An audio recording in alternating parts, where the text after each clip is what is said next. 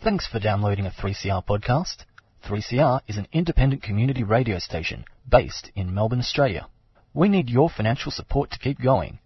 Go to www.3cr.org.au for more information and to donate online. Now stay tuned for your 3CR podcast. And it's about 10 seconds away from 4 o'clock, and it's time for Tuesday Home Time for 2019. Thank you to all who have kept the program going for the last four weeks. Today, Bishop George Browning's visit to Palestine and a positive result of the ALP conference on Palestine. Talk of a tale of two Saturdays. One was the 5th of January and one was the 12th of January, featuring anti-fascist activists. The first at St Kilda Beach confronting self-proclaimed Nazis and the second rally at State Library with Debbie Brennan from Push. Review of books for your summer reading with Bob Phelps from the Gene Ethics Network. And finally, Dr. Tim Anderson, currently suspended from his position as Senior Lecturer at the University of Sydney, explaining the Palestine exemption. You didn't hear one in there, and that's Mr. Kevin Healy.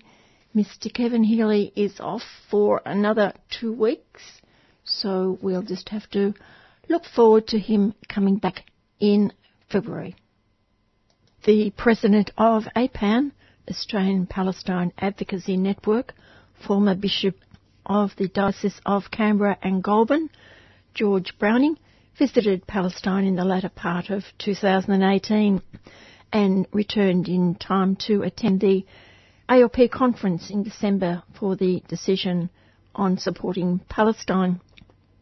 George, was your visit a periodic one concerned with the Anglican Church or APAN or both?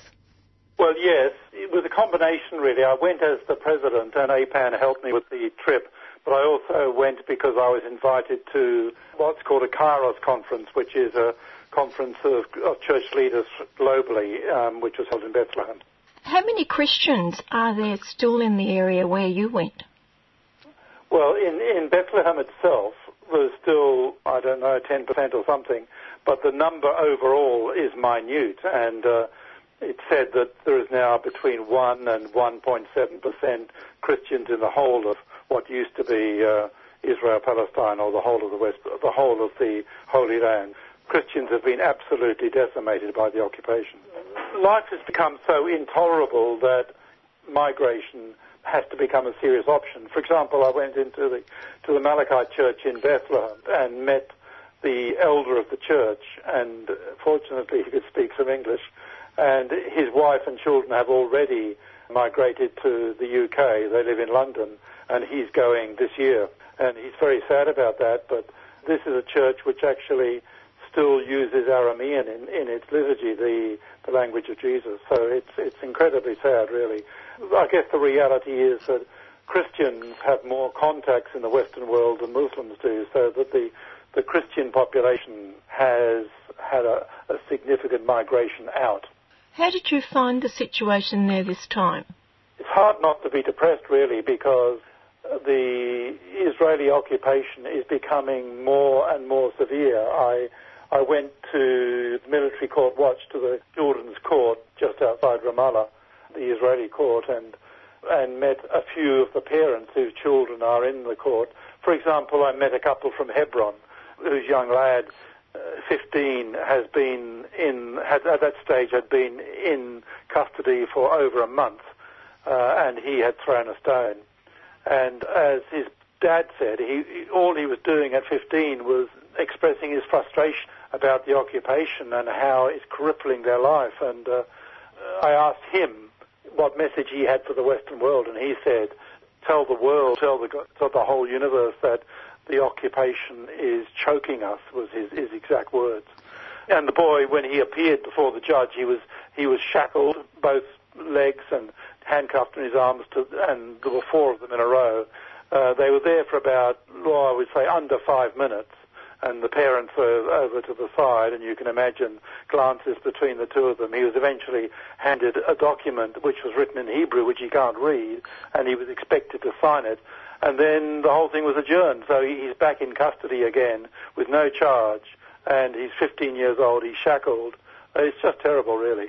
Have his parents had any contact with him in that past month? I'd imagine they possibly do have mobile phone contact. I couldn't say really, um, but also because life in custody is so difficult, uh, parents and friends have to tr- do their best to provide finance to the children so that they get sufficient food or medicine or other requirements. And this is another thing that Israel really gives very bad press about because when money is given in that way, it's made out to be supporting terrorists or, or criminals, where in, in, reality the money is used to make life bearable for people in custody. Well, I would say for a 15 year old it wouldn't even be bearable. Indeed. It's quite shocking, really. And what is even sadder, of course, it's become fairly normal for most Palestinian boys to be in that situation. Have you had figures recently of how many Palestinian children are in jails in Israel?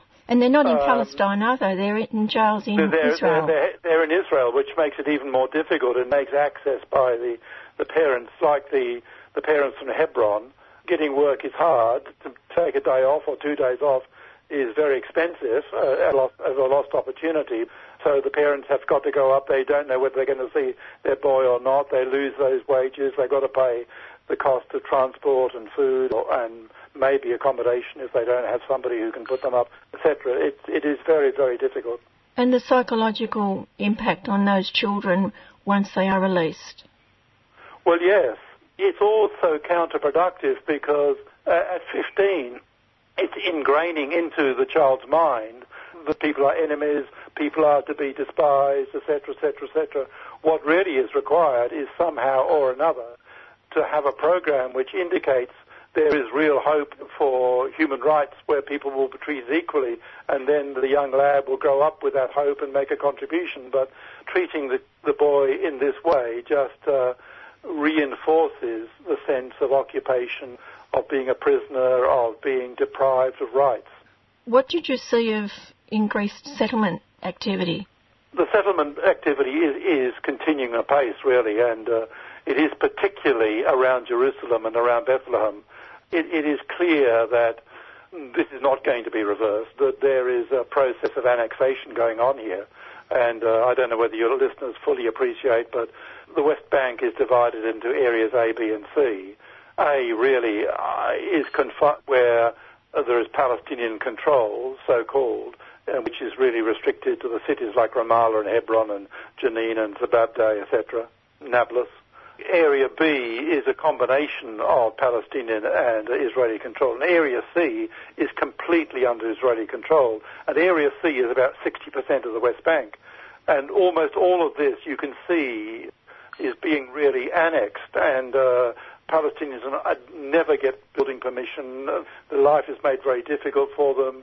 Reasons are given for security, which of course is absolute nonsense. But it, it really means theft on a grand scale of Palestinian land, and it's it's quite shocking, really. And the the international community should be far more outspoken about it. Were you told of any violent interactions between the settlers and the Palestinians? Yes, there are, and almost all the boys who throw stones are, are throwing them within a radius of maybe uh, 100 metres, 200 metres, less than a kilometre at the very most, maybe much less than that, a quarter of a kilometre from a settlement, because that's where the uh, the difficulty lies. That the settlers uh, are constantly harassing the Palestinians, and they're protected by the soldiers who just watch and think it's funny.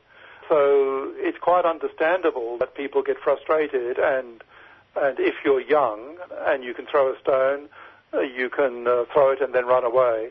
The boys who are arrested for throwing the stones, there is absolutely no guarantee that they are the ones who throw the stones because they're not caught. And what happens is that informers in the village point out a house where there's likely to be a troublemaker, and so the Israeli armed forces arrive, and in the case of the boy I've just referred to, at three o'clock in the morning or two o'clock in the morning, break the door down, grab hold of the boy and thrust him into custody.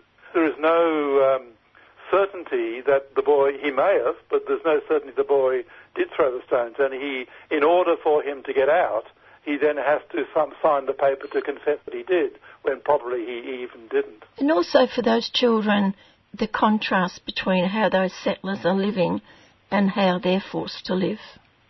Well, yes. When, when I was in Hebron, we passed a house that had been taken over uh, by uh, an illegal settler family in the last 24 hours. For generations, it had, it had uh, held Palestinian family. And apparently, there's some quirky law in, in, that Israel uses that dates back a long way that if a house has nobody in it, then it's considered to be vacant. So Palestinians have to try to have somebody in their house 24 hours a day, and you know at least one person there, because if if it's empty, then um, it can be taken over. It's just disgraceful, really. And we came to this house, and there was a uh, a Jewish party going on celebrating their taking of this particular house. L- large sums of money are given to are offered to Palestinians to sell their houses, ridiculous amounts of money. And of course, for some, it's, it's a temptation too great to to pass up. But to most, they just knock it back. And we we had uh, lunch with a particular restaurant in, in Hebron overlooking the Grand Mosque and the Tomb of the Patriarchs. And the Jews are desperate to get this place, and the, the owner has often been, frequently been offered huge amounts of money to sell it, and of course he won't. And good on him, he, he just won't do it. And also bribes to the settlers to come and live there.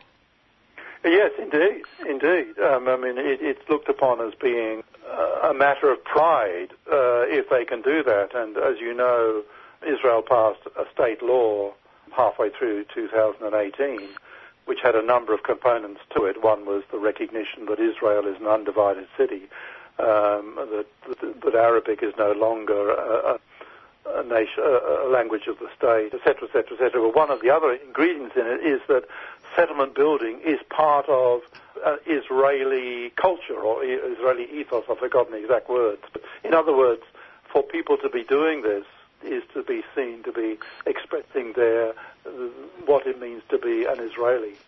Were you told of any impacts yet of the pulling out of the US money from the UN?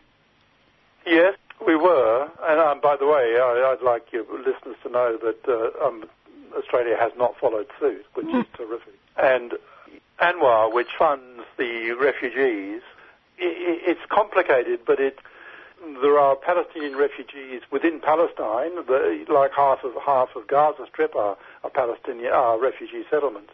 But there are refugee settlements in, in Lebanon and there are in, in Jordan and uh, uh, there have been significant ones in Syria and Iraq.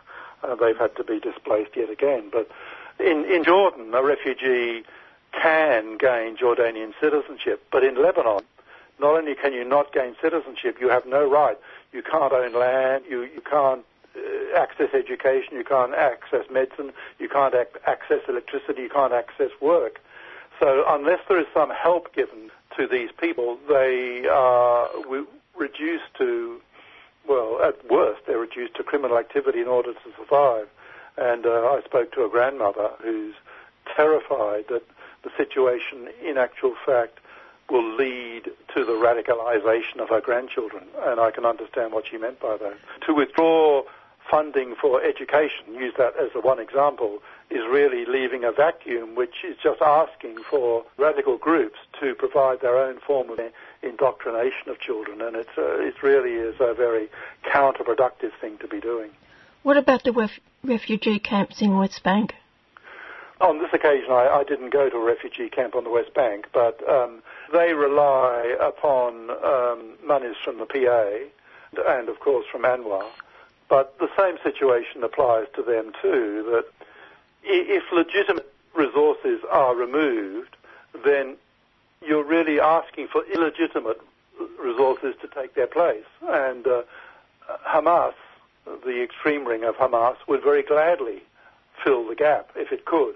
So people need to think more, much more carefully about the situation. And if if one withdraws the support that is really a human right, then um, people need to survive, and they will look for resources in other ways. And I don't think the Americans and Trump have thought this through very much. I'm wondering if there's any evidence of the emboldenment of the soldiers in the settlements to the news that Trump already has moved the embassy to Jerusalem.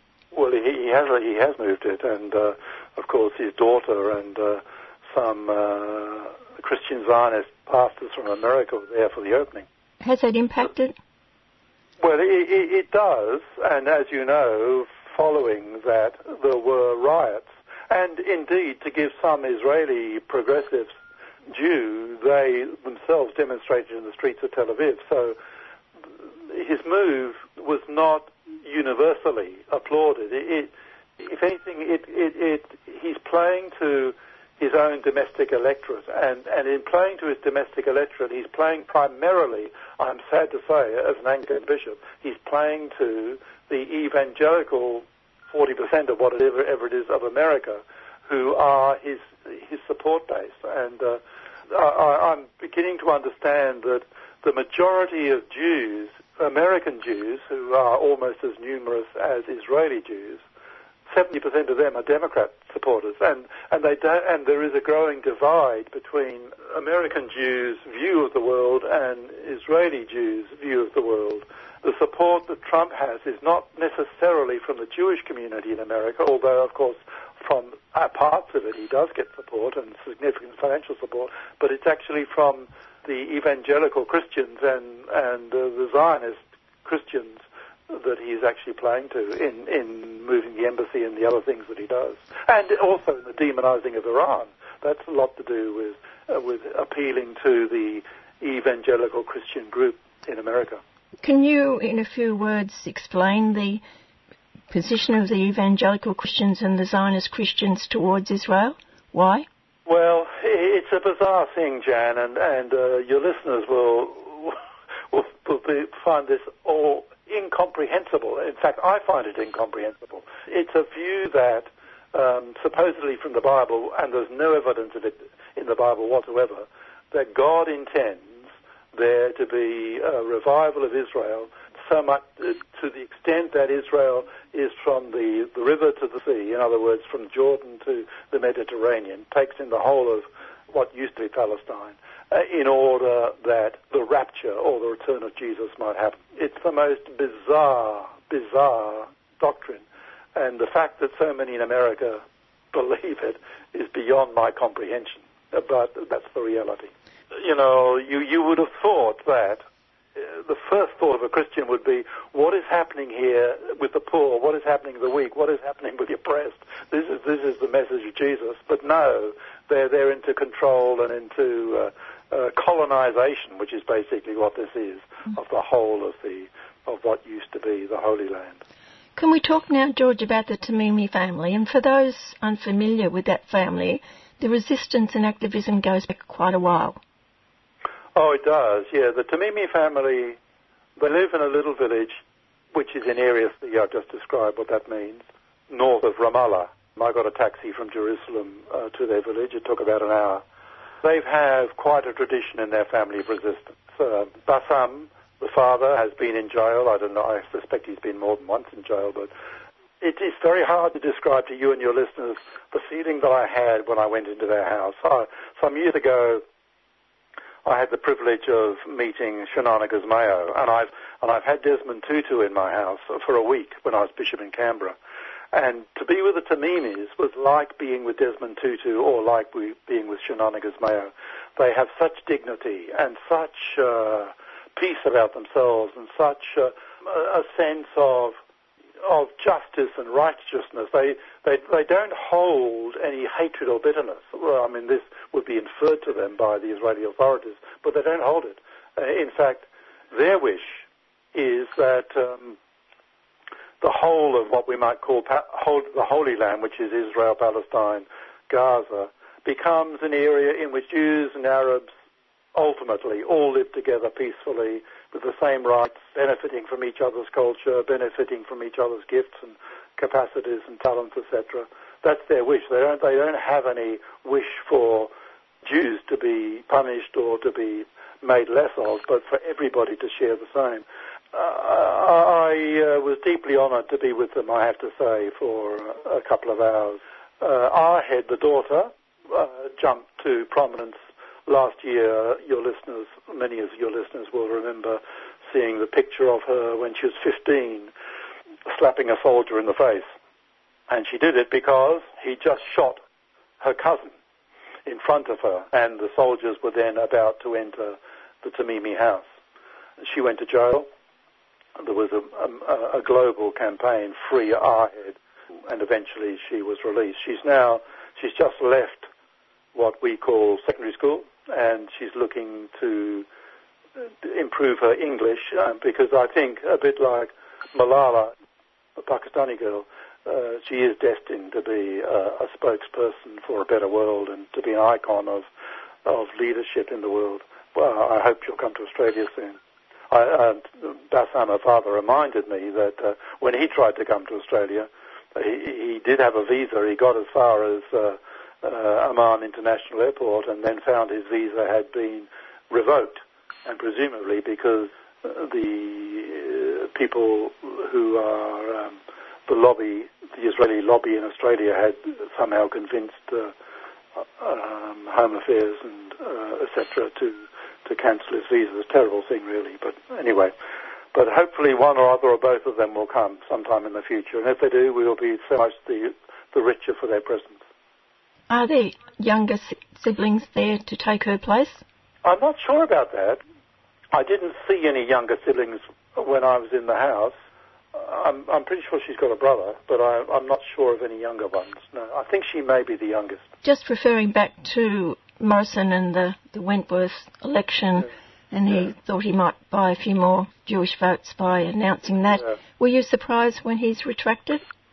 Not really, because I knew that if he asked serious advice, people would would have told him this is the most bizarre, stupid thing he could possibly imagine for a whole variety of reasons. He said uh, initially that if he moved the embassy, it was on two criteria. One, it had to be in Australia's best interest, and two, it would have to further the peace process. Well, clearly it was not going to do either of them. So his advisors in the Department of Foreign Affairs and wherever else he got advice from must really had the job of extricating himself from the hole he dug for himself to do it with the minimum amount of egg on his face, I think was basically the task they had. Uh, and I'm not surprised that that happened. You made sure you came back to Australia in time for the ALP conference. I did. And the result of the lobbying? Well, I think one of the things which people don't need to understand is that if there is to be peace in the, in the Middle East and peace in Palestine with Palestine Israel, there has to be recognition that both have rights. Israel has rights, but Palestinians have rights. Uh, and at the moment, all the rights belong to Israel. Palestine doesn't have rights.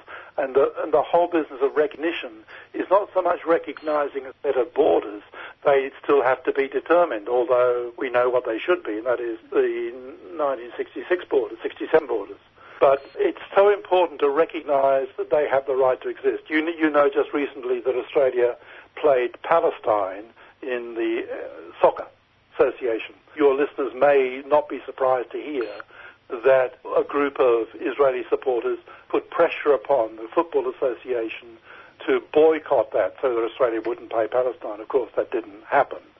But every attempt is made to remove from the Palestinians any right to exist. So recognition is such an important thing uh, as a step towards ultimate peace. 130 something countries worldwide have recognized Palestine, and it's about time Australia did. And at the um, the Labor conference, I was delighted that if Labor becomes government, then presumably Penny Wong will become the Minister for Foreign Affairs. And she was the one who moved the motion that if they form government, then the recognition of Palestine will become a priority for them. We also need to recognise the efforts of Israel to stop Palestinian soccer players in the past. I believe a number of them were shot in the feet and shot in the leg, and some of them yes, will never or, walk again. Or prevented from, from leaving at all Yes. by bec- simply with the visa situation, yeah. Busy year ahead for APAN. Yes, because while the situation in Palestine, Israel, you know, it's hard not sometimes to be not depressed, but weighed down by it. But uh, I'm delighted that APAN itself is growing from strength to strength. Our numbers are greatly increasing, and um, I know that we are respected as a, a fair voice for justice and peace. The Israeli lobby does its best to characterize us as extreme, and, and in the um, statement on uh, on anti-Semitism in Australia put out by the Jewish Voices, they devoted about four pages to me, and because they want any form of criticism of, of Israel to be seen as anti-Semitic, and uh, of course any reasonable person would simply not accept that definition.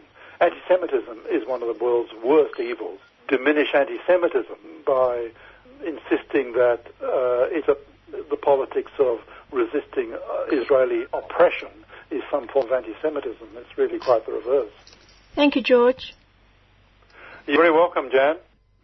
And that was Bishop George Browning from Canberra, who's the former Bishop of Canberra and Goulburn Anglican Bishop, who's now the president and has been for a number of years now the president of APAN, Australian Palestine Advocacy Network. 3CR are selling kafir Palestinian scarves in support of the last factory that produces them in Hebron, Palestine. All profits will be donated to the reconstruction efforts in Gaza and support Palestinian industry. These are traditional scarves available in red and black, or you can choose from a modern design. Go to 3cr.org.au slash shop to buy online or drop into the station during business hours.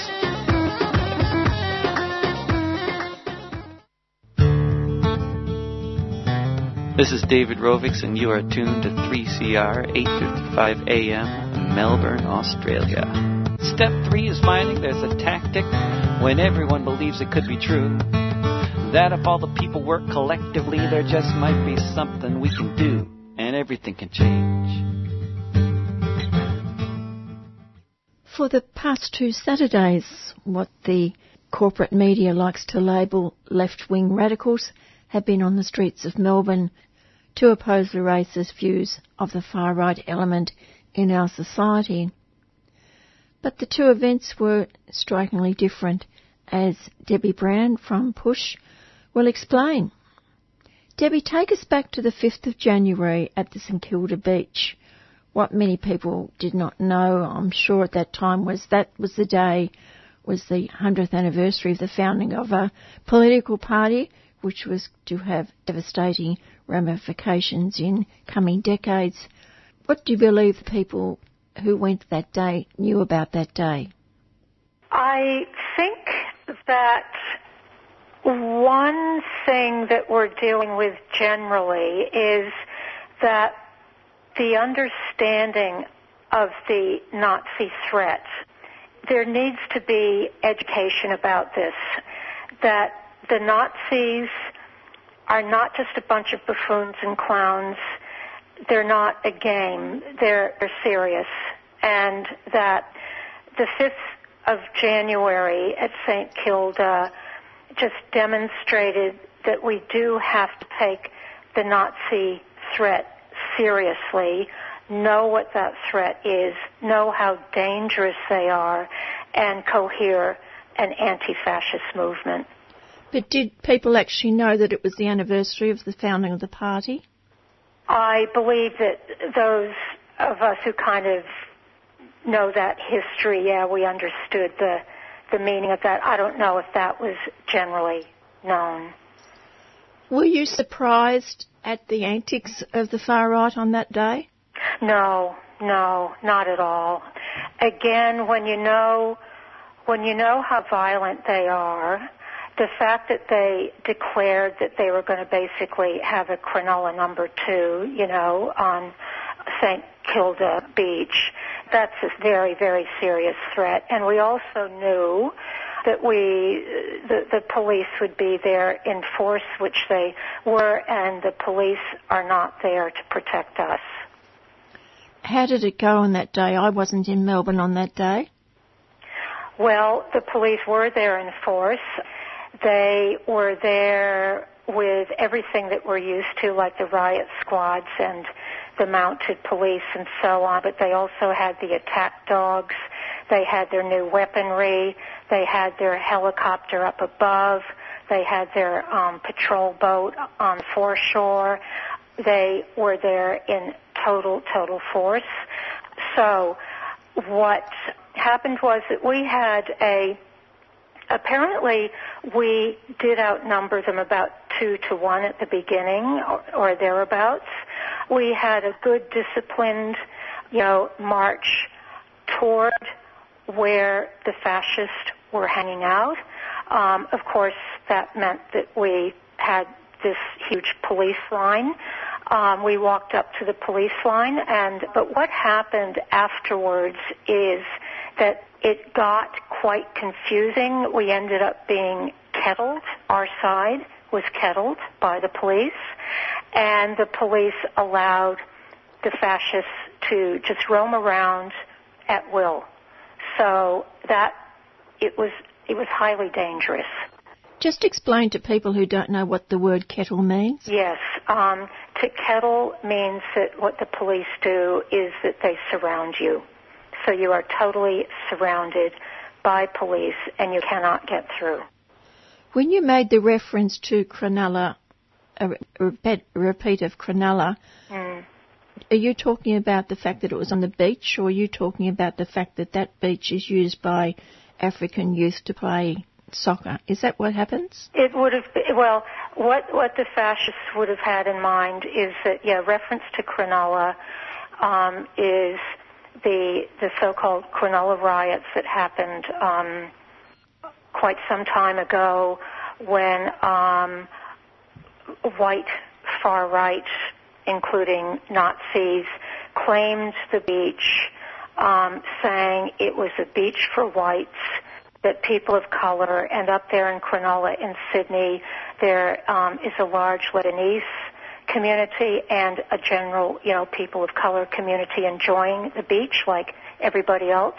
So when the fascists here referred to a Cronulla 2, they were making that clear reference that they were going to take the beach and remove Sudanese and basically any other people of color. But of course, they were zeroing in on the Sudanese mainly because of the demonizing of the Sudanese community by our state government as much as anything else. And also the media. Absolutely. Well, one week on, there's a rally outside the State Library by groups opposing racism. A different day. Yes, it was a very different day. That day was, um, this is just this past Saturday. It was organized by Campaign Against Racism and Fascism. It was important actually to have that action because the Saturday prior was not a good day as, you know, a clear defeat of Nazis. We had to be out again mobilizing. So it was, um, a, a, you know, a pretty good turnout. What was good about sat- this past Saturday, the 12th of January, is that in this response to the Nazis, and by the way, I should mention that at St. Kilda, they were outwardly Nazi. They were doing the Sieg Heils and so on. Nobody can make the mistake that they're anything but Nazis. So this past Saturday, there was a diverse crowd that came out to take a stand and say that Melbourne does not tolerate the presence of Nazis. What was particularly groundbreaking about this past Saturday is that the union movement mobilized. What happened was after St. Kilda, the ACTU put out a strong statement about the union movement and why the union movement stands up against Nazis. And what came out of that was that Trades Hall Council uh, promoted this past Saturday. Particular unions were promoting it very heavily, and so we had specific unions there with their flags, like the National Union of Workers, the Independent Education Union, the Tertiary uh, Education Union, the Media Entertainment and Arts Alliance, the Rail, Tram, and Bus Union, which were just some of them. And that was absolutely important for the unions to be coming out. So this is a turning point.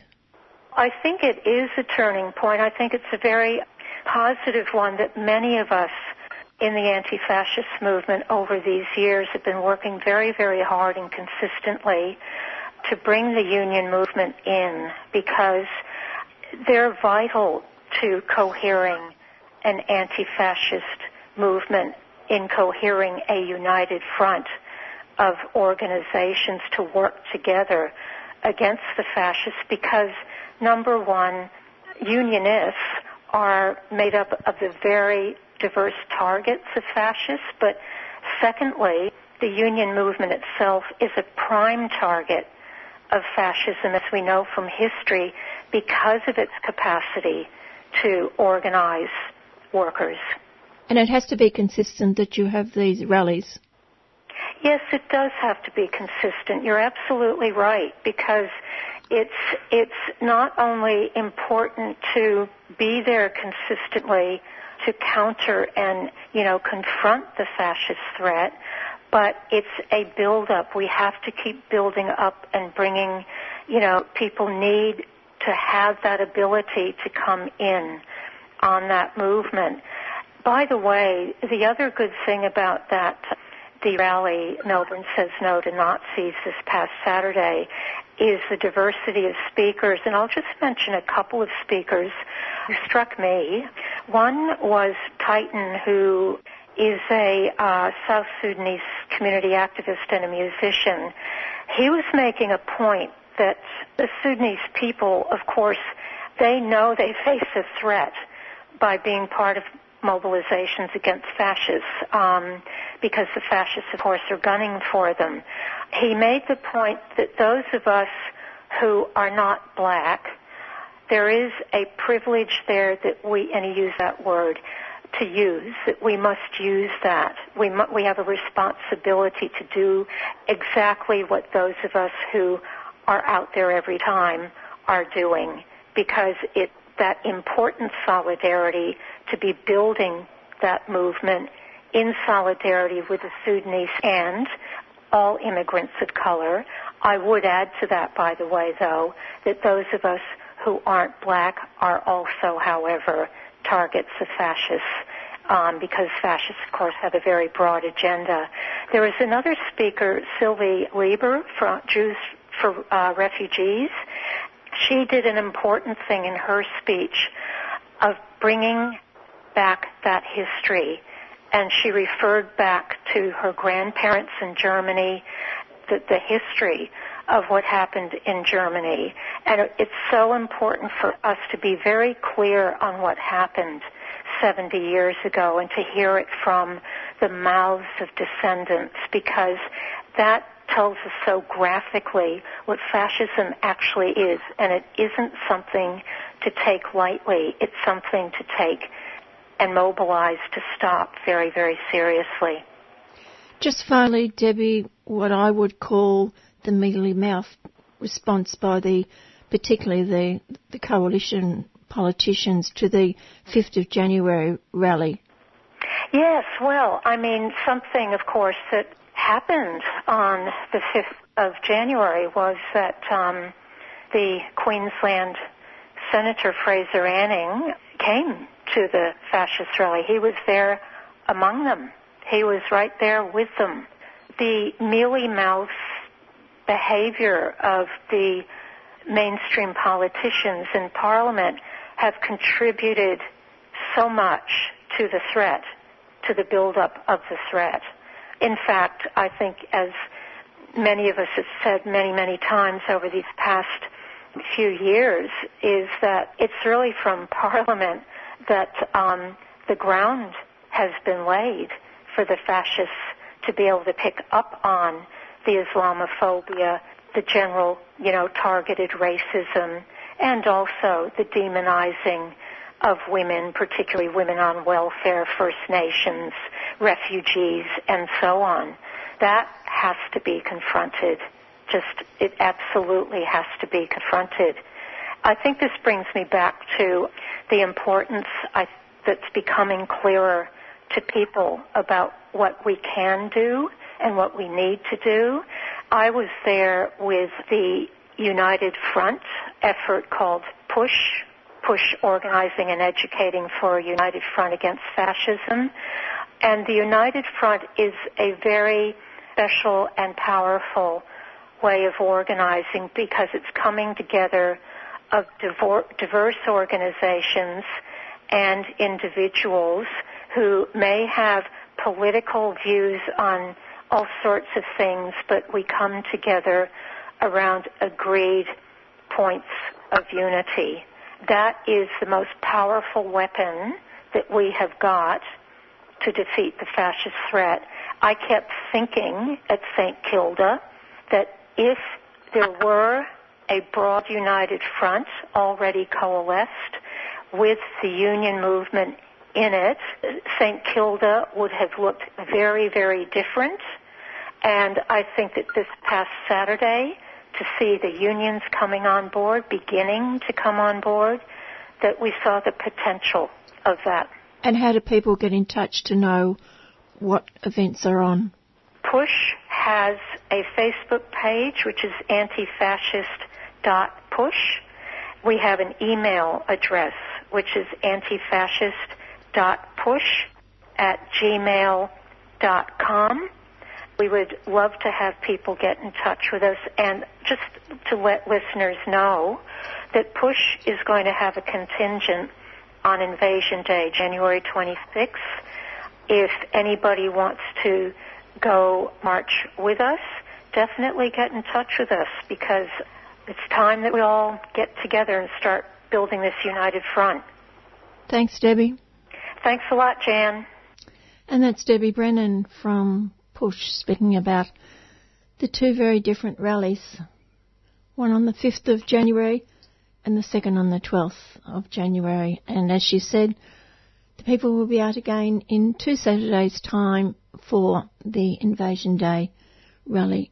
I believe they're meeting at half past 10 at Parliament House. I'm pretty sure I've got that right, but I know it is 10.30 in the morning, so watch out for that one.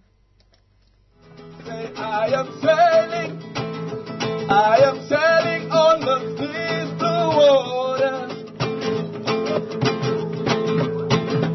blue We sail for human rights, indigenous sovereignty and climate justice. Our destination is Manus Island. Join us for the Freedom Flotilla. Sailforjustice.org. Get on board. A 3CR supporter.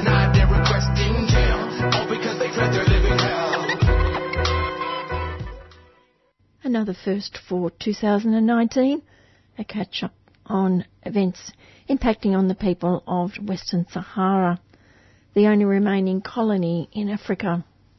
Morocco is the repressive and brutal coloniser, and to anyone who voices their desire for independence. Kate Lewis has been working for and with the people of Western Sahara for many years, first in England and later here in Australia. So good afternoon, Kate, and let's begin with the on and off peace talks. The latest session began in early December for a couple of days. Who actually takes part in these peace talks? That's right. There's the well, the UN is represented, of course, with the uh, personal envoy of the Secretary General, Horst Köhler, who's organised the talks. But the two neighbouring states, namely Algeria and Mauritania, are also party to the talks.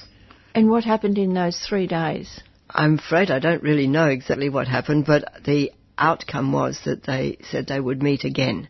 In the long and interesting story written for the New Yorker by Nicholas Niarchos, he describes that uh, how they tried to get a friendly atmosphere going by introducing the two parties at the end of the first day of talks to the Swiss fondue. They didn't know how to make it and they had to get instructed on how to get, you get bread on the end of your fork and you dip it in a, a cheese sauce. So that was a kind of a icebreaker, if you like, and communicating with each other just on a social level because in the past there's been very icy cold relations between the two sides. The Moroccans have done all kinds of silly tricks and generally been very antagonistic towards having proper meeting.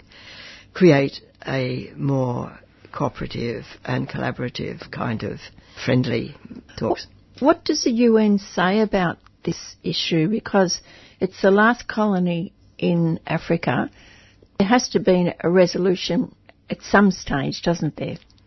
Exactly, there must be. I mean, it, it MINURSO, the UN mission that was set up to organise this referendum of self-determination in 1991, has been going on too long. It's actually the American side, in particular, Foreign Affairs advisor to Donald Trump called uh, John Bolton, who is very keen to wrap up the, the mission. He thinks it's a terrible waste of UN money to have the mission just sitting around maintaining the status quo.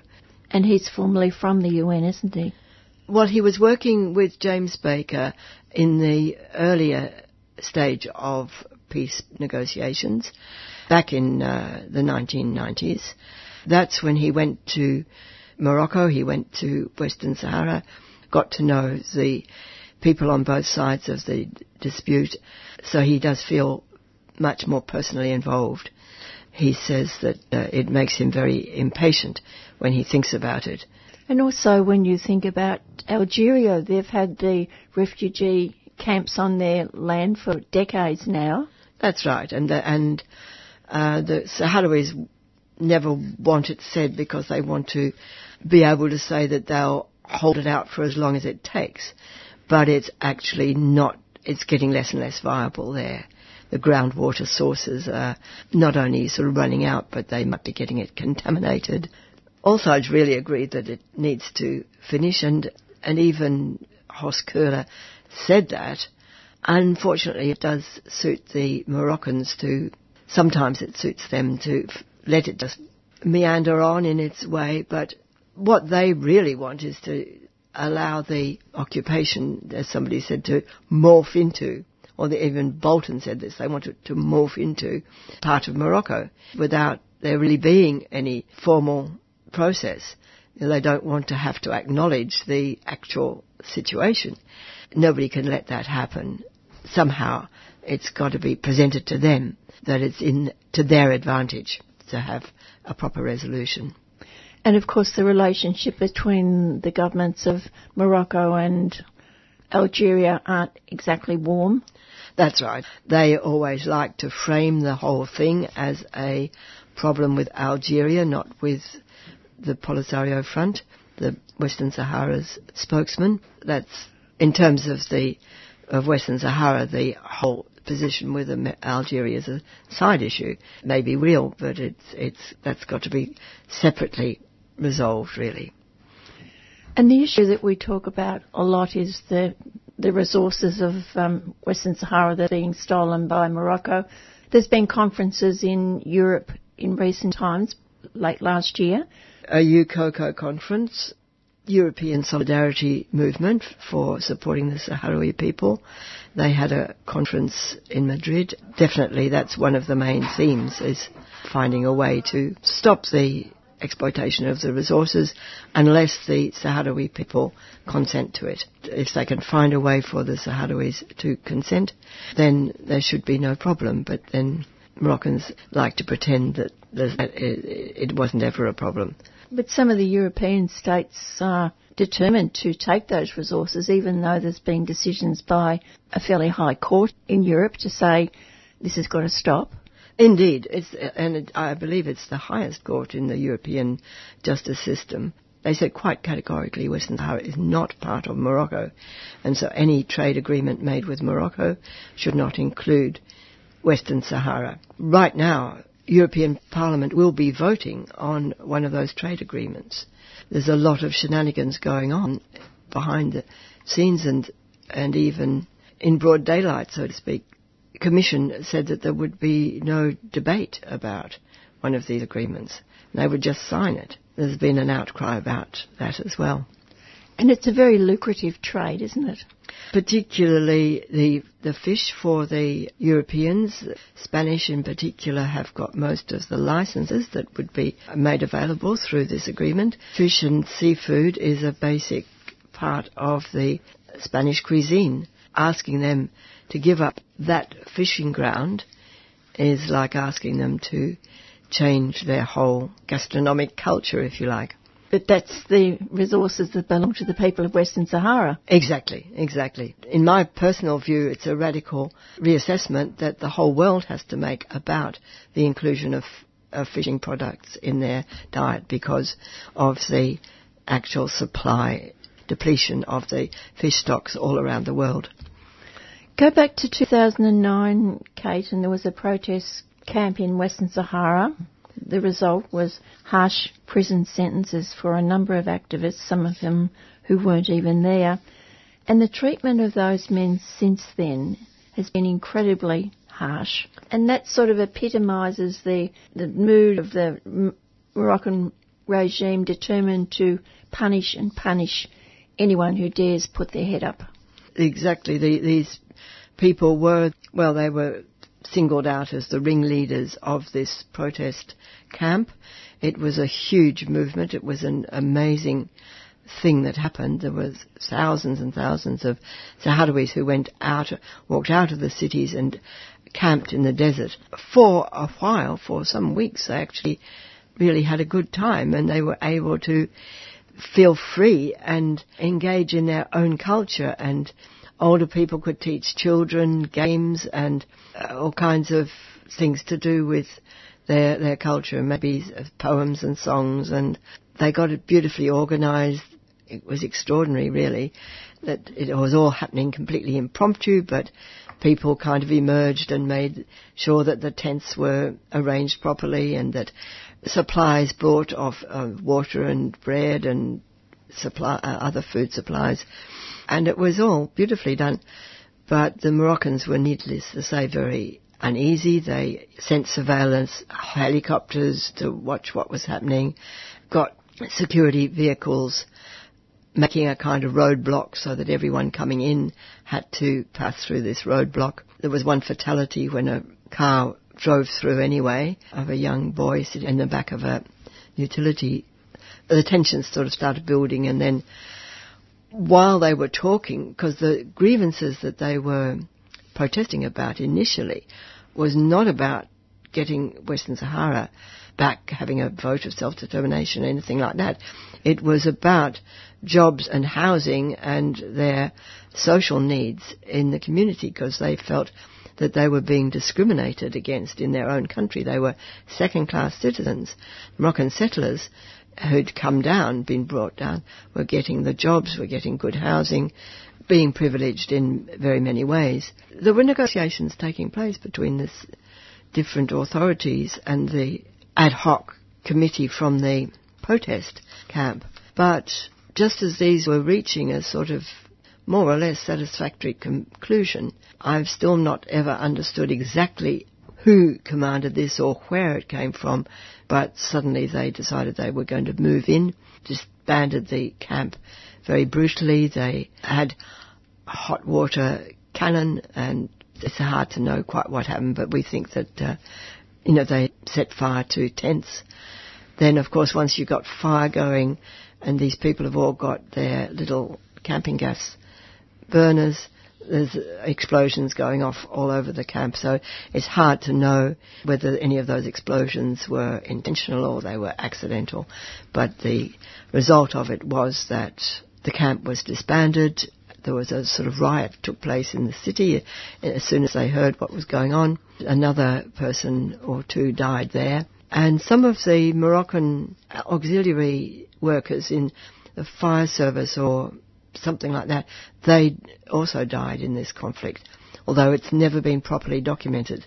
But those deaths were the ones that the accused Sahrawis were accused of uh, causing. Were convicted in a court without any evidence. There was some kind of blurry video shown that didn't identify any of the victims. It didn't associate any of the victims with any of the accused. But the court was corrupt, so it accepted that evidence and they got ridiculous sentences ranging from 20 years to life imprisonment. 25, I think, originally accused. Uh, one of them was acknowledged as wrongly implicated and he was let off, but only after two years in prison. Another one had actually already absconded and gone to uh, Spain, but he was sort of accused in absentia. And I think there was perhaps two others that were given uh, short sentences. So there's something like 22 or, you know, around about 20, 22, 21, 22. Numbers always seem to change a bit who are presently in prison. During that period, they had all been in the same prison. So although it was unjust and un- uncomfortable, they at least had sort of solidarity among themselves. Visitors could come and see them all. Human rights workers could visit them as well as family visits. And the Sahrawis organised a house in um, El Ayoun where people could come to because it's thousand kilometres away. Uh, they could stay there and visit their relatives. There was an appeal, and, and yes, during the time it took to have an appeal, there was an appeal.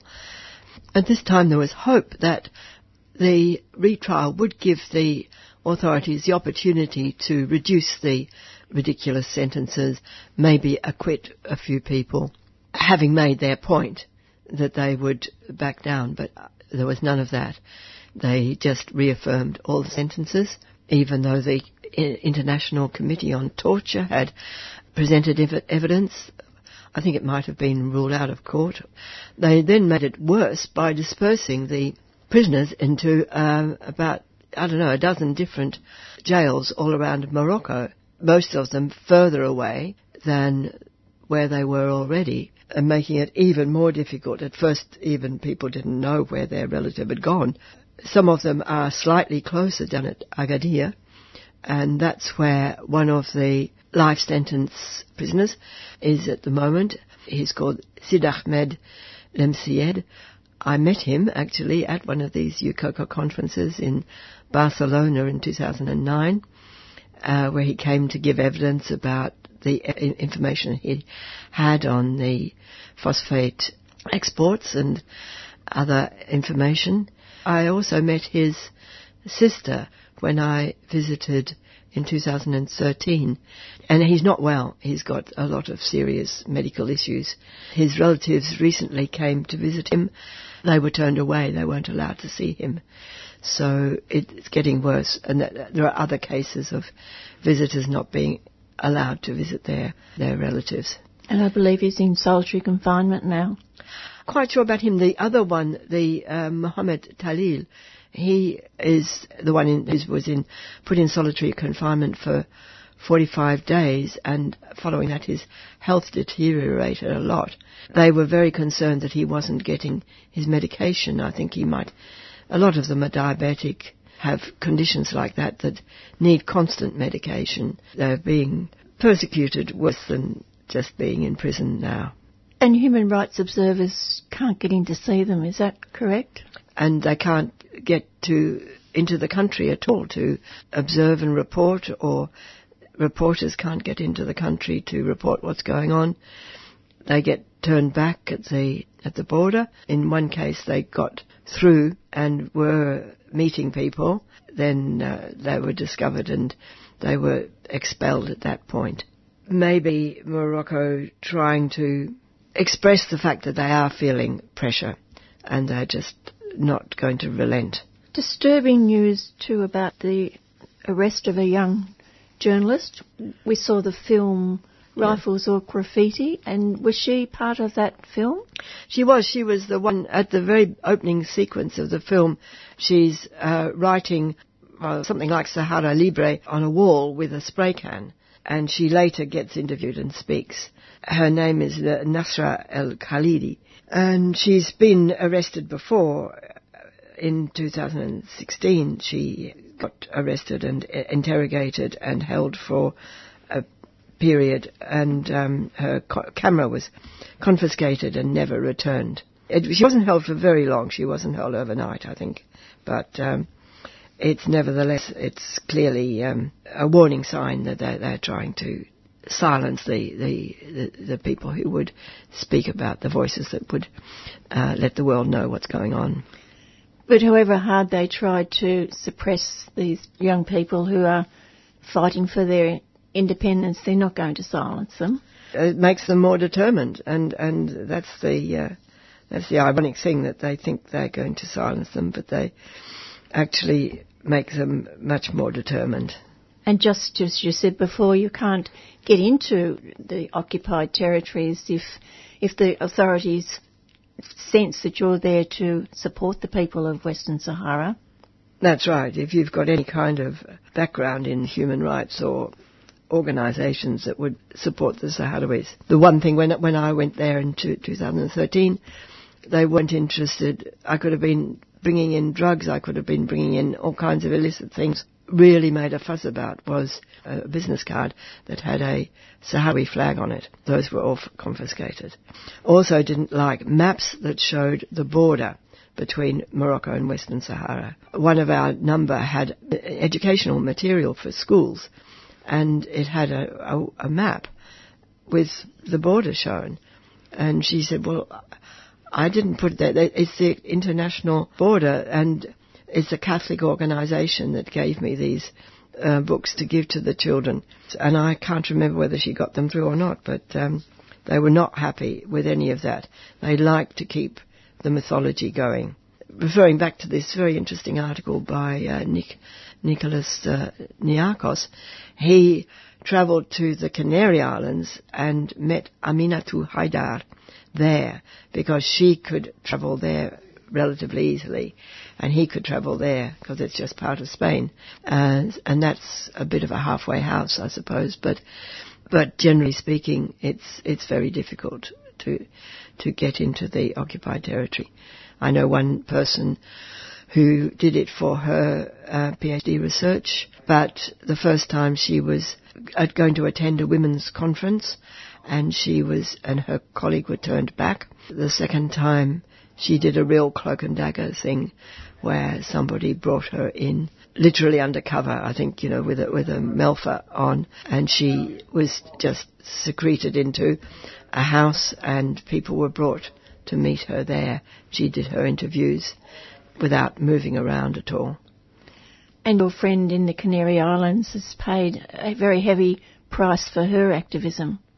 Aminatu Haidar, mm. indeed, she has.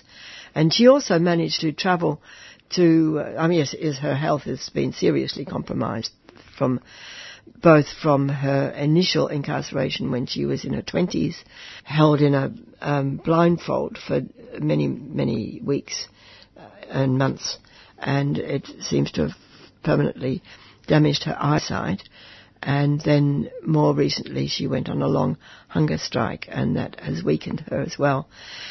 But she's, she managed to travel to the, a, a northeastern part of the berm, of, of the military wall that separates occupied Western Sahara from the liberated zone, while the Moroccans are doing all these sort of harsh things to try and show we're not giving up, we're not giving in. Sahrawis have been trying to do goodwill actions, and one of their goodwill things is in keeping with having signed a Geneva Call, I think it's called. It's a uh, international pact to give up landmines. Every year they uh, detonate any landmines that they've been able that they've been able to collect from the demining or sources that they might have had of their own.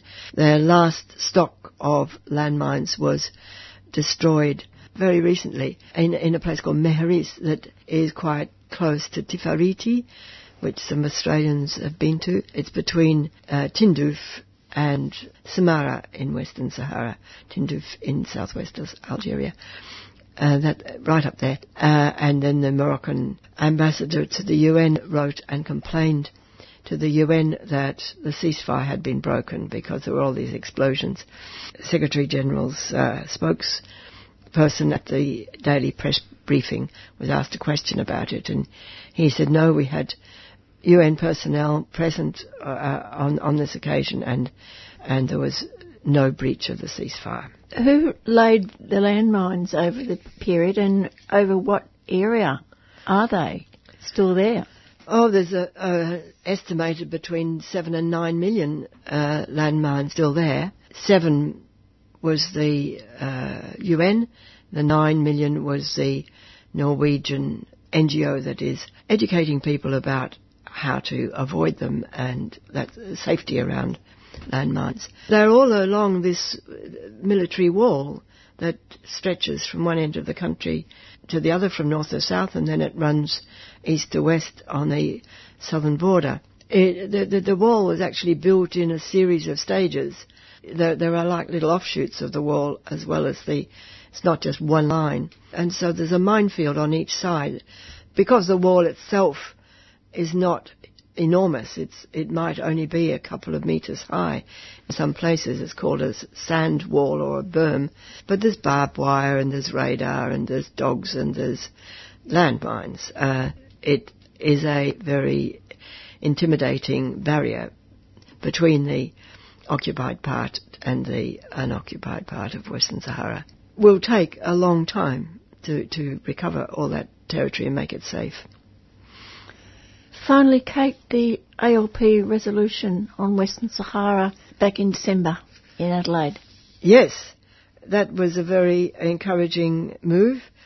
It was regarded as a big victory, really, for those supporting it because there were a lot of other motions contending uh, for approval, and it was excellent that they were able to reaffirm and and even uh, strengthen the res- resolution that they'd made at the previous conference. And I was speaking there with Kate Lewis from the Australian Western Sahara Association. And if you'd like to find out more or get involved, I haven't got the exact addresses, but it's the Australia Western Sahara Association, and there is a web page and there is a Facebook page to contact them. They're always looking for more people to spread the word and to get involved in the push for self-determination for the people of Western Sahara. As we said in that interview, the last colony in Africa. The time at 3CR is coming up to eight minutes past five o'clock. Dum da da da da da dum da da da da da boom boom boom boom boom boom boom boom. Hi, I'm Rod Quantock, and you're listening to fill in the dots. You know who you're listening to. Why do I have to tell you who you're listening to? You know who you're listening to. You're listening to yes, fill in the 3CR Community Radio. You got it right. You've won a giraffe. Uh, we're at 855 AM. We're on digital radio and streaming at 3cr.org.au.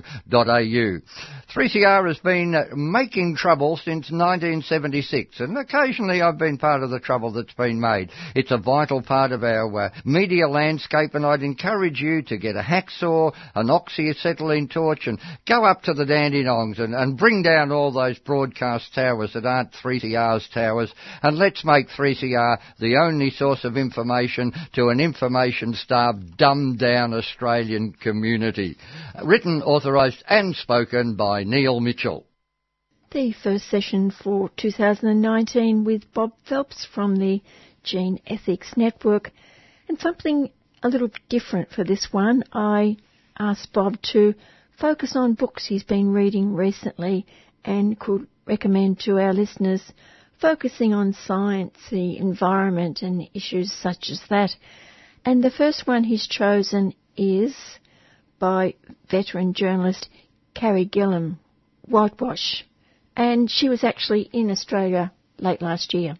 That's right. Carey Gillam was uh, at the uh, Bendigo Writers Festival last August, I think it was. Her book, Whitewash, The Story of a Weed Killer, Cancer and the Corruption of Science, is a great read. I mean, it's fascinating, readable. Story of power, politics, and the deadly consequences of corporate interests being put ahead of the public safety, particularly in relation to Roundup, the herbicide which we now know as a carcinogen. Monsanto hid the evidence for a long, long time. It had a history of poisoning people, and of course it uh, claimed that Roundup, the herbicide, was safe enough to drink, so people were using it without appropriate precautions. Uh, the meanwhile, the company was using the revolving door of regulation in the USA, where uh, some of its executives would go backwards and forwards between the company and the regulatory bodies to make sure that the dangers were covered up. And it's only over the last 12 months that the whole sorry business has become revealed as Carey Gillam, the author of this great book, Whitewash, has gone systematically now to uncover the truth about how Monsanto fixed the data, got tame scientists to put um, their names to articles and scientific papers that the company itself had written. Generally, uh, hid the fact that this toxic weed killer that leaves residues on our dinner plates, in the air we breathe, uh, in the water, soil, and even in our own bodies through ingesting it from food residues is having a damaging effect both on the environment and on public health. Are you aware of the reaction to this book? Well, it's been pretty huge, I think. Certainly, say in the comments about it, Erin Brockovich, who of course is uh, well known now as a consumer advocate, I think rightly says Whitewash reads like a mystery novel. Carey Gillam, of course, had um, 25 years' experience of reporting, and a, a good deal of that was on agriculture and the chemical industry, and it was only when the whole thing started to unravel that all the evidence came out, and she joined a group called US Right to Know, which put a lot of freedom of information requests onto the company and onto the researchers who were working in universities on behalf of the company and found these corporate research connections. So the corruption of science is very much a part of the book. Of course, it's been very influential in the outcome of the first case in which uh, Dewayne Johnson was awarded $289 million against Monsanto last year which was su- subsequently wound back to 78 million, but was still a very good settlement for um, Mr. Johnson's non-Hodgkin's lymphoma, uh, of which he is um, suffering and is likely to die fairly soon. Next, Bob, two books by Israeli historian and uh, professor at the Department of History at the Hebrew University in Jerusalem. Yuval Harari is um, incredibly interesting professor of history and writes very, very accessible books, I think. Um, they're readable. They're so wide ranging that um, getting your head around the scope of what he's talking about is somewhat hard. But the first of the two books I wanted to mention is Sapiens, which of course is about humans, a brief history of humankind, how we emerged on the uh, tree of life, um, how we've basically conquered the world with seven billion of us now inhabiting the planet and that likely to increase over the coming decades. Where did we come from? Something like 100,000 years ago, there were actually six separate species of human beings inhabiting the earth, but today there's only one, the Homo sapiens, which is us. So we not only conquered the earth, but um, also other species of humans that were our rivals. And I suppose the Neanderthals are the best known of those. And indeed, modern genetics is now discovering that uh, human beings uh, have um, a fair bit of Neanderthal DNA in their makeup as well. One of the interesting aspects of us coming to conquer the world, what really has led to our dominance, to the fact that we're now in the situation of being the most absolutely dominant species in the world, going from foraging ancestors thousands of years ago to the highly sophisticated animals that we now are, we're uh, extinguishing the other creatures on the earth. So we might soon be the only ones left standing. When we disappear in due course, of course, uh, nature will regenerate itself, and who knows what the future holds in the way of new plants, animals, and microorganisms that will inhabit the earth that we have conquered. He's looking at insights from biology, anthropology, paleontology, economics, and a whole range of other disciplines combining all those understandings and knowledge from the past to write a short history of humankind. And it really is fascinating and engaging and makes you wonder whether, because we've been such a destructive species from the beginning, whether we can actually change our ways now. You know, despite all the good intentions to stop the extinction of species which is going on apace, to make the Earth into a place that we can continue to inhabit despite global climate change which we ourselves are causing. It may be that our um, hubris, our religions, our way of thinking about the world has led us to the um, situation that we're in now, which makes us um, such a destructive creature. But despite all that, he's written a brief history of tomorrow. Yes, sure, trying to scope out where we're headed. It's not too bright a uh, prospect, really, but his thinking is extremely original. The book is compelling and provocative, and this uh, second book is called Homo Deus, A Brief History of Tomorrow by Yuval Harari. Homo of course, is humans as gods, is trying to explain what the consequence of our conception of ourselves as entitled to have dominion over the world, which has led us to the situation we're in now. We've created religions, economic systems, a whole range of esoteric things by which we run the world. It's led us to the current crises that we now have. Now, will they be solved? Who really knows? But he is trying to scope out what the evidence now is for the direction that we'll go in. The famines and the plagues and the wars of the past are reduced. I mean, yes, there are less starving people in the world. We've conquered diseases. Uh, we make war on each other less, we hope, in the 21st century than the incredibly huge and destructive wars of the 20th century. Where are we now headed? What are, what are the ventures that we're now engaged in? Projects, the dreams and the nightmares that are going to shape this century and following centuries. What are they going to be? We see, for instance, a whole movement for the convergence of humans with um, various kinds of machines and other technologies.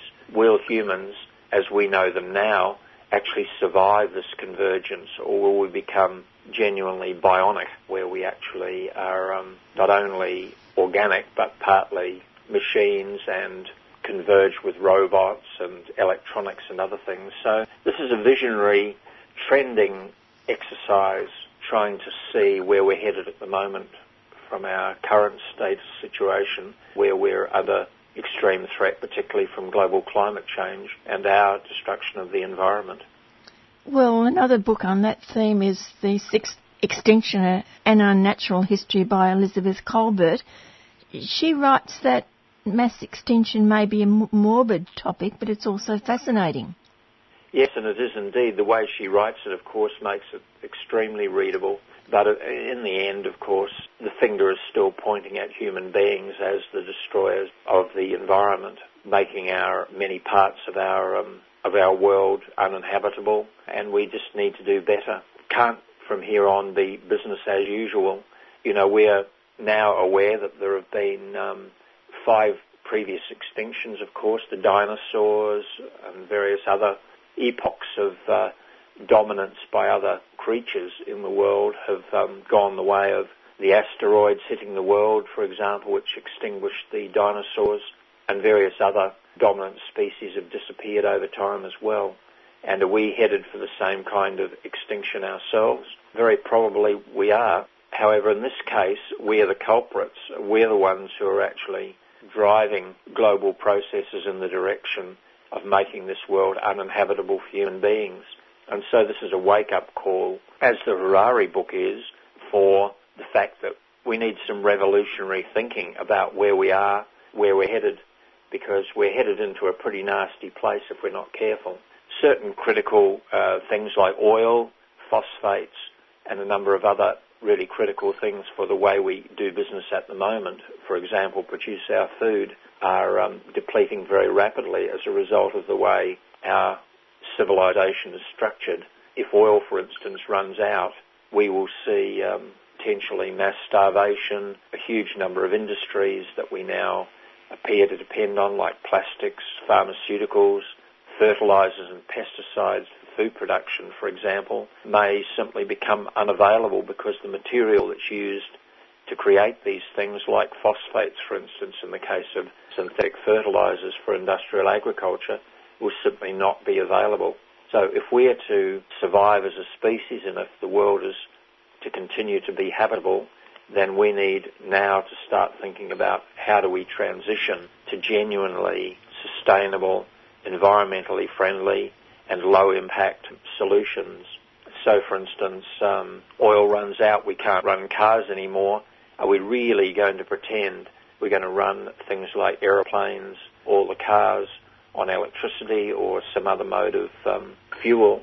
It's just not imaginable at the moment, and whether this can happen uh, in the future is very questionable as well. So we need Plan B, and we need to start inventing Plan B now and seeing how we can transition to new systems of organising ourselves, of running our civilization. Is the book by Andrew Leigh, Randomistas, How Radical Research Has Changed Our World, also a wake-up call? Well, it is. It's um, it's more a book, though, about how we do business, particularly the business of science, because, um, as he points out, most scientific experimentation and, their results are actually not are not true. So, a lot of the stuff that we um, base public decisions on and the way that we organise ourselves, we are a scientific and technological civilization, and yet the means of producing the information on which that um, structure or those systems and structures are based is uh, in many ways very shonky. So Andrew Leigh, who's an interesting guy, he's a former professor of economics at ANU and is now a Labor Member of Parliament from the ACT, has written a very fascinating book about random trials.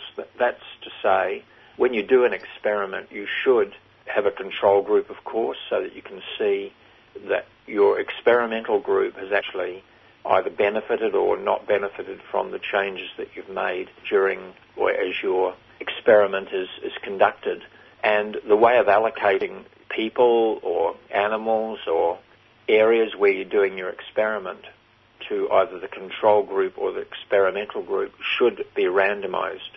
And he's arguing that randomization is the critical factor in ensuring that the results you get actually have some truth to them in building evidence and breaking down the myths of the way that we do things, it's important that you go through this process. And of course, adding to that, in medical experimentation, you're supposed to also do double-blind experiments so that um, the experimenter doesn't actually ever know who is assigned either to the control or experimental group. Things need to be done differently because most of the time, particularly in corporate science, the whole thing is fudged and the results are uh, unreliable and serve the interests of corporations rather than the interests of honesty and truth. And this, of course, this um, randomization has been around for several centuries, but it's mostly observed in, um, in not being applied rather than being used. Leigh goes back to very early experiments. He gives a very good account of 17th century experiments about the problem of scurvy on long distance boat journeys. Uh, scurvy, of course, was a disease which killed or certainly made very sick uh, many of the people, for instance, who were brought to Australia either as convicts or as the crew of the many ships that came at that time. It fell to um, some smart people at the time to run some experiments using control groups and experimental groups to find out that the secret was that um, scurvy was actually vitamin C deficiency. By giving your um, experimental group lemon, lime, or orange juice, you could actually solve the problem of scurvy. But of course, the results weren't believed for another half a century. When they were finally brought into effect by the British Navy, they were very in- influential because the people that they were waging war against, the French and the Spanish, who were colonising the world as well, were still suffered from scurvy while the British were um, feeling a lot better and were able to fight the battle more efficiently as well. That's where he begins, and then he works through a whole range of randomised and non-randomised trials to show that in things like public policy to do with education, medicine, economics, everything we do really, that the evidence on which we base our decisions about allocating resources in education, healthcare, and so on, are often unfortunately based on prejudices rather than well-founded facts. He becomes an advocate really for doing things better, for making sure that when you're going to make a public policy decision about something like education, that you've done real research, that you really know whether what you propose to do is going to have the effect that you um, that you want, and that other things like inertia, self-interest and money are not intruding into the picture and corrupting the programs that are being put in place by our governments and by our other institutions. You've also been reading a book by Alfred McCoy. For those who mightn't know who he is, McCoy is um, a historian as well, interestingly, an American one, and he's been writing now for the last 50 years on um, the American secret state. His original work was actually on the involvement of the CIA and um, other secret services in the USA in the drug trade in Asia during the uh, Vietnam and Korean wars. And of course, there was big money there, and um, this was how a lot of those wars were um, funded at the time. Now he's written this very engaging book, I think, um, last year, In the Shadows of the American Century, The Rise and Decline of US Global Power, in which he sets out really a lot of information and evidence about the American secret state and its operations.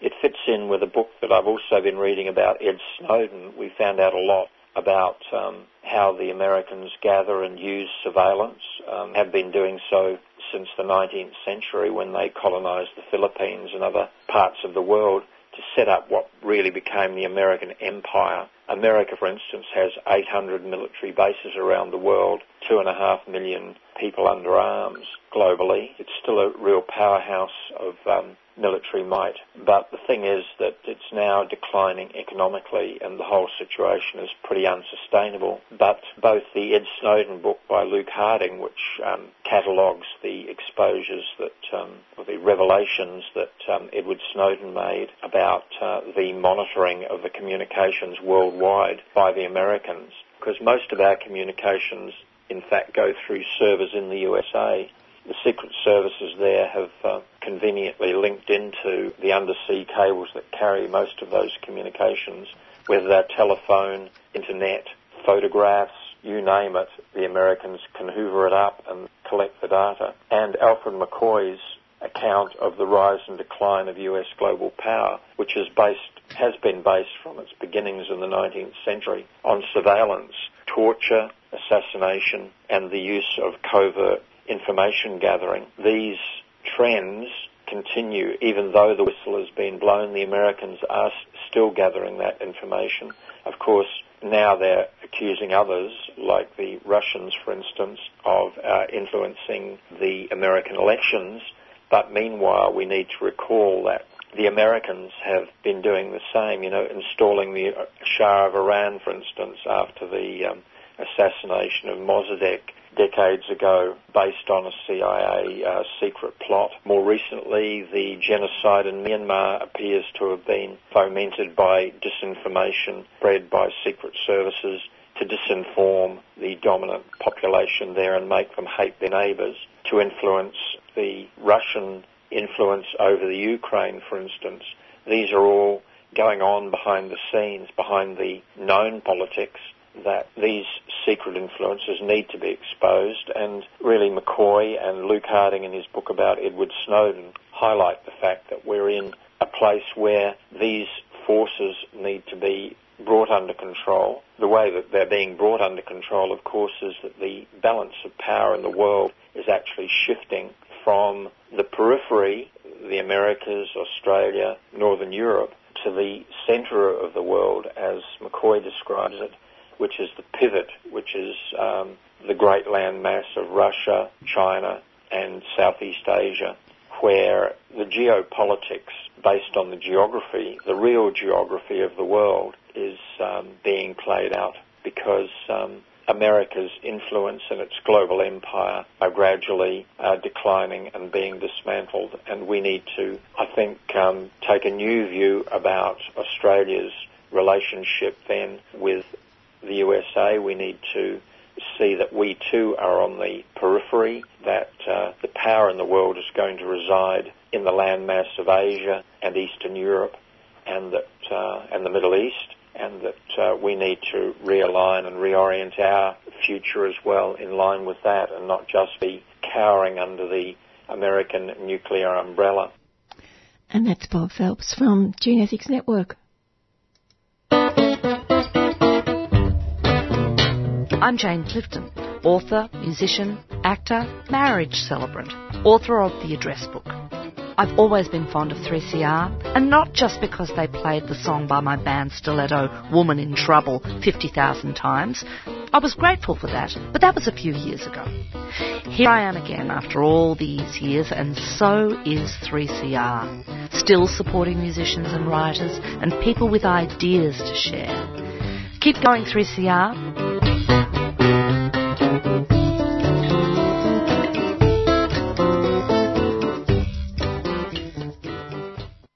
Ahoy there, shipmates! This is Captain Trash from the Port Phillip EcoCentre in St. Kilda.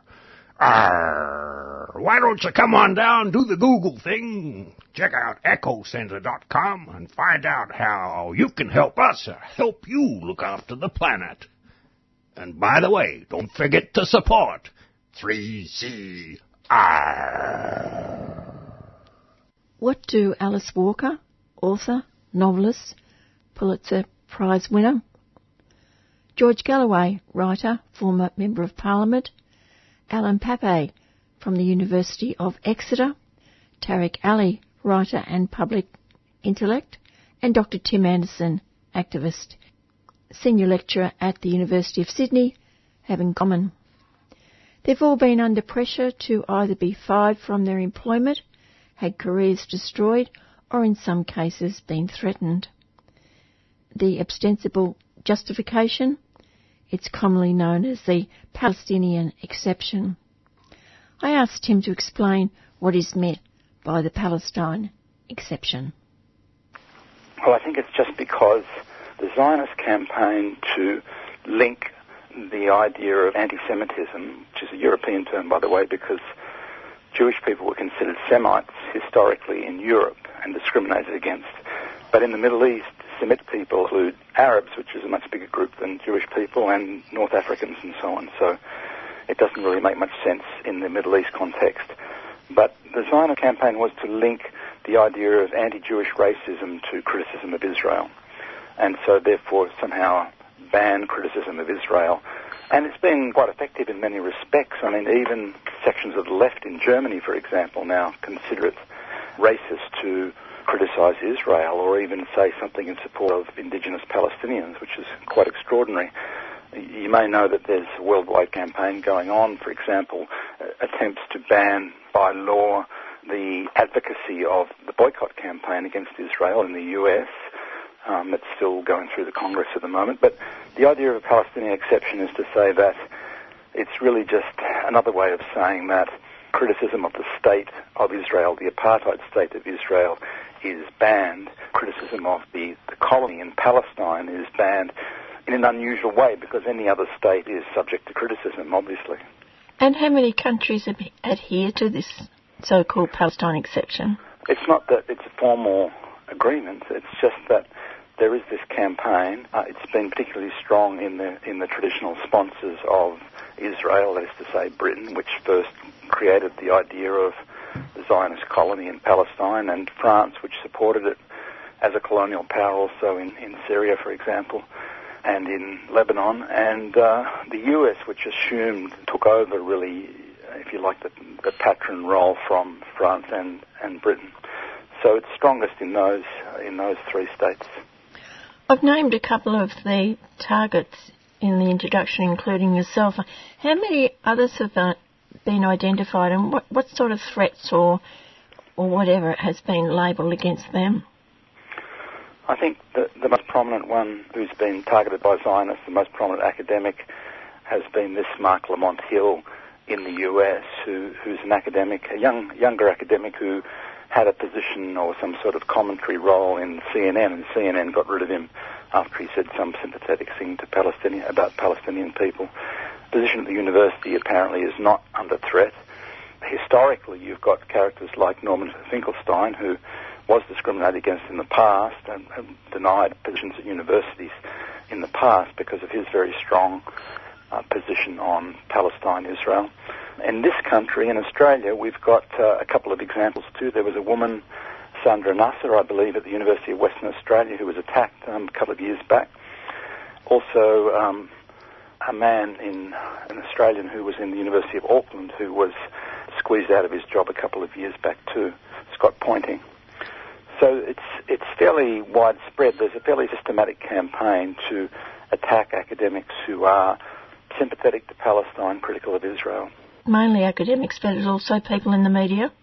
People in the media as well. It's just that at the academic level, I guess it attracts a special sort of attention because there has been this assumption that there is an academic freedom indeed, that part of the ethos of Western education, Western higher education and universities has been academic freedom. So I guess it's been shocking to people to see university administrations being herded into this sort of um, go along with this campaign and try and ban the criticism of Israel. Can we focus first on the university administration at the University of Sydney? This is not the first time that academics have been challenged and, well, put in the limelight. In recent years, I suppose the most um, famous case in recent years at the University of Sydney was the case of Jake Lynch. He was taken to the Human Rights Commission on alleged racial discrimination for refusing to host a representative of an Israeli university. And that was strange sort of case. It failed in the end. That is to say, the the Israeli-linked legal body failed to try to find any sort of racial discrimination against Jake Lynch. But while it was going on, the university was pretty keen to distance themselves from Associate Professor Jake Lynch, who was head of uh, a centre for peace and conflict studies at that stage. That centre's since folded, but so the university really was uncomfortable with that and went out of its way to say that they had relationships with Israeli institutions in other areas. Uh, on the one hand, they didn't really intervene against Jake Lynch, but they were uncomfortable with his position. That was the most prominent part of it. I mean, you, you've had a, a mini scandal recently too that students discovered that the chancellor of the university, um, Belinda Hutchinson, is the chair of Thales Australia, a large arms company, and there was um, degree of protest and, and publicity about that role there and the potential conflict of interest because the university did in fact sign a MOU with Thales during the term when the person who was the chancellor was also head of this major arms company in Australia. So there's been attention from time to time to the role of management in, in terms of fomenting and supporting the, the wars in the Middle East. And also, prior to Jake, there was Stuart Rees and the Sydney Peace Prize allocation to a Palestinian, and he was threatened with losing all his funding over that.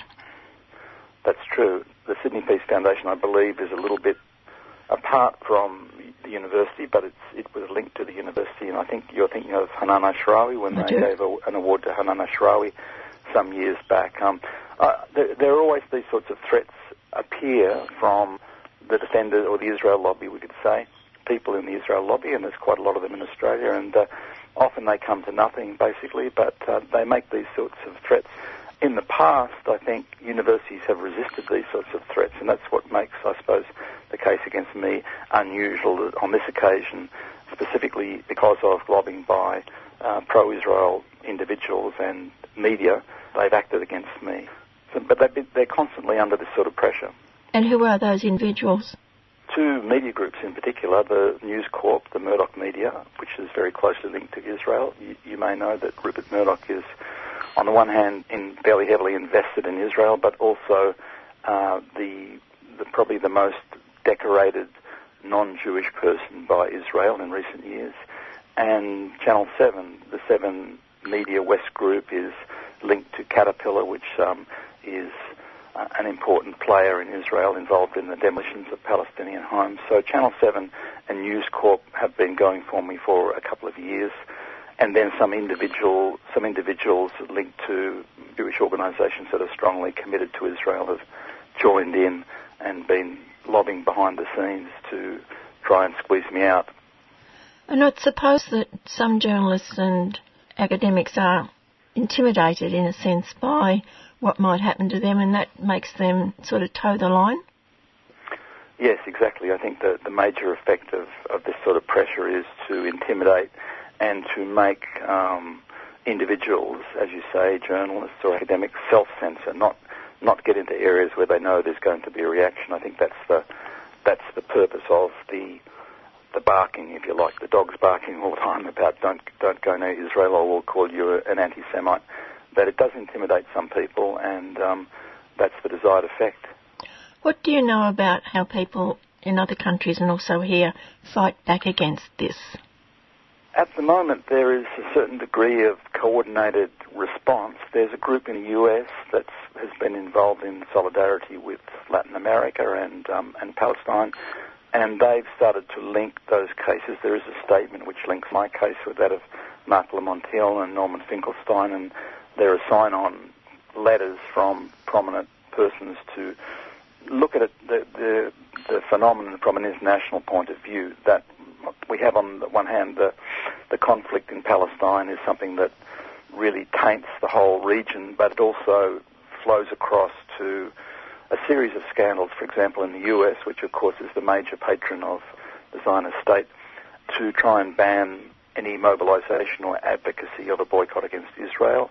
And you might have seen more recently too that there are laws in the US states to try and force public servants to declare loyalty to Israel as condition of their employment in, in US states. So some extraordinary, extraordinary developments which are being talked about and resisted um, on the ground.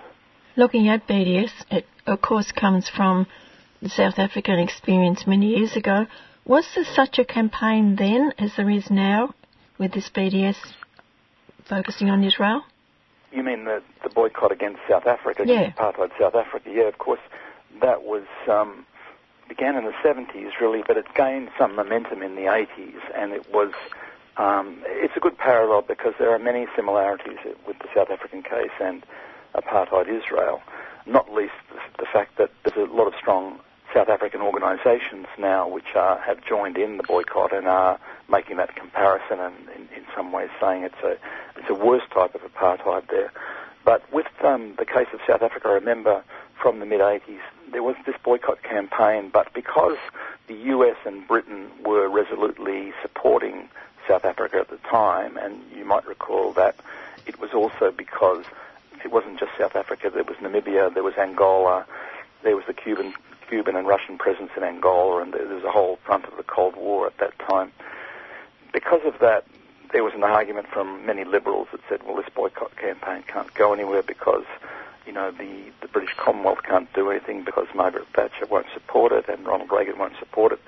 But in actual fact, there was some very rapid progress in the in the late 80s, which led to the collapse of apartheid South Africa, the dismantling of a very powerful state which had access to nuclear weapons, and people thought that there was no chance of of the, the, the collapse of that system, but indeed it did collapse. And was it attacked in a similar way to how it's being attacked now? It focuses on Israel. Was there a backlash against the people who were promoting the boycott? Yes, to some extent. I mean, really, for example, the the former Prime Minister John Howard, who wasn't the Prime Minister back there, and uh, a number of broadcasters were very firm supporters of apartheid South Africa, and they declared Nelson Mandela, who was in jail at the time, as a terrorist. So there was an attempt to brand and marginalise people who boycotted South Africa as associates of terrorism. Um, so there was that type of, but it wasn't exactly the same because, of course, you have these historical differences that the Zionists in support of Israel now claim that they are the advocates of anti-racism and the people that are criticising Israel are themselves racist. So, so there are some different characteristics to the current campaign. Focus on your particular case, Tim. Just go back to December and when you were told that you were suspended. So this was the culmination of about 18 months of mostly private correspondence between management and myself. I call it a campaign of censorship or attempted censorship, which I resisted from the beginning. I didn't accept that they had the authority to tell me what to say and what not to say in public. given that I was not abusive, I wasn't abusing people or harassing them. Now, we have some rules at the university through the enterprise agreement which form industrial law at the university, which specifically supports the right of academic freedom, specifically in controversial cases. Because in a controversial case, there's always going to be someone who complains or is offended or whatever. So there is a specific formulation of academic freedom which says that in controversial areas, uh, academics can speak freely, provided that they do not harass or intimidate people. Now that sets a high sort of benchmark for censorship, if you like, that people shouldn't be disciplined unless they get into the areas of harassment and intimidation. I put it a little bit wider than that, and I said um, to the management, I said, look, I don't engage in abuse, but I'm going to engage in criticism, and it might be harsh criticism of individual statements, particularly by journalists. That's how it began. So there was 18 months of really me uh, having an argument with managers over the principles to be used in terms of their authority to intervene. I was saying, no, you can't intervene and say this is intemperate or offensive. Uh, you have to look at the principles that, that we have established. So when it finally came to the point of the provost, Stephen Garton, saying, well, you are now expelled from the university pending a review, you know, that there was really many months of disagreement over what he was really entitled to do in terms of censoring my public statements. How many other people have had such a pronouncement? There are some other cases, but not the same. Uh, for example, there's been attempts to suppress some research, for example, in recent times that I'm aware of, but not in this form. I mean, specifically what they have gone for me over in 2018 were two posts which I both consider rather innocent and in fact rather valuable posts, um, both to do with Palestine and Israel. 2017 it was more to do with Syria. In 2018 it was to do with Palestine and Israel. Linked to the fact that I published a long article on Palestine and um, uh, there'd been a certain amount of publicity over that. So really, for me, the management went much too far in trying to hose down the publicity that arose as a result of the Israel lobby. The Israel lobby was able to use the corporate media. They were able to write letters to the managers, and the managers wanted to hose it down. So in effect, they goaded the managers to act against me. They were trying to wedge the, the university against someone they saw as a political opponent. What is the process now? The process now is that there is an internal review of decisions like this, or in this case, a decision of misconduct, and it's a panel which um, is created by the university in its agreement with the union, with the academics union, the NTEU, where you have one management rep, one union rep, and an independent chair that reviews the decision and reports back to management. They don't really have any power, but um, they are influential because management will be will face some problems if they reject the the recommendations of, of this panel. So the matter could be resolved as a, as a result of this panel, which sits later this month, uh, towards the end of January. If it isn't resolved in that way, or let's say if it isn't resolved to my satisfaction, I have the option of going to a Fair Work Tribunal, which looks at unfair dismissals, and then there's principles of law apply there. Who chooses the independent chair? Uh, it's an agreement between the union and the management, um, and the management in this case nominated a person who's a former industrial relations commissioner, and the union's happy with her. You're being fully supported by the union? The union has given me quite strong support. I wouldn't say it's, it's as a matter of policy, but the union has supported me and the people within the union organised this petition of academics. I think almost 80 of them have signed a petition um, calling for my reinstatement. And if you go to the tribunal, does that cost you or is that free? Uh, well, it depends. You know, if you start paying for lawyers, there's no end to it, is there? Yes. But in this case, I'm representing myself because I've got a little bit of experience with legal processes. And your financial situation with the university, you're still being paid at the moment? It's not entirely clear because they've said they're going to put me on leave without pay when the appeal process kicks in. But of course, if I win, I get back pay there, so it's not something that really bothers me. But either way, Tim, it's not going to stop you supporting Palestine. No, no, it's not going to shut me up at all. Really, it's um. The question is, they're trying to, I suppose, the, the lobbyists behind this are trying to deny a platform to me to, to try and de-link the relationship that I have with the university to speak, but it doesn't affect what I'm doing and really what the university has been saying for the last 18 months hasn't affected what I've done either. I am pretty clear on the principles I use for public comment. As I said, I don't abuse people, I don't gratuitously criticise people, but I've made a practice of criticising, for example, journalists that spread war propaganda, that spread false war propaganda, which is itself, by, by the way, an international crime, you know, to spread propaganda for war, as they have done with the wars in Iraq and Syria and, and Palestine. So I'm very clear on those sorts of principles, and I'm not changing my my position. Just stay on Syria for a few minutes.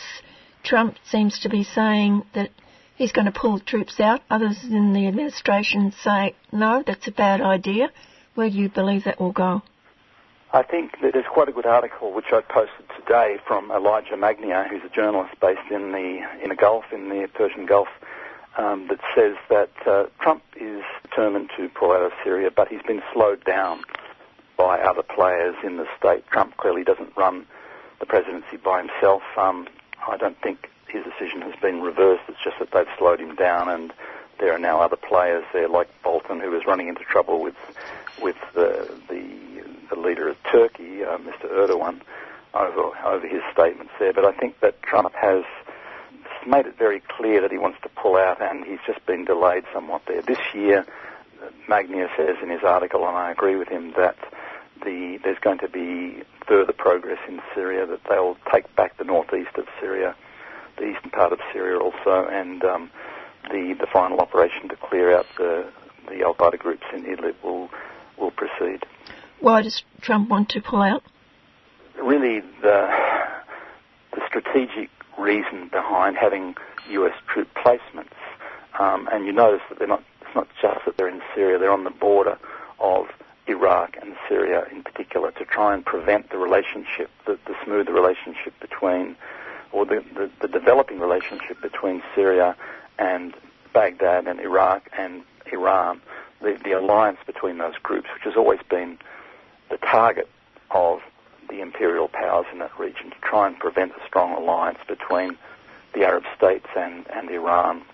That's why they position themselves on the border. That's why they've tried to balkanize or fragment Iraq and balkanize or fragment Syria to try and break down that alliance, which is really in competition with their alliance, which is effectively based on Israel, the, the European colony in Palestine, and Saudi Arabia, the sectarian forces that try and destabilize the entire region. I mean, the entire region is affected by the conflict in Palestine, and this is the series of wars we've seen there are attempts to try and break down or weaken that, that alliance that's against um, uh, the, the colony in Palestine. And what's been the reaction by Israel to Trump's announcements? Well, Israel's not happy, um, but they don't really, they're a small player, really. They're very dependent, highly dependent on US patronage, and um, you know they've been crying wolf against Iran for, for many many years now. It goes back to more than a decade. Um, there've been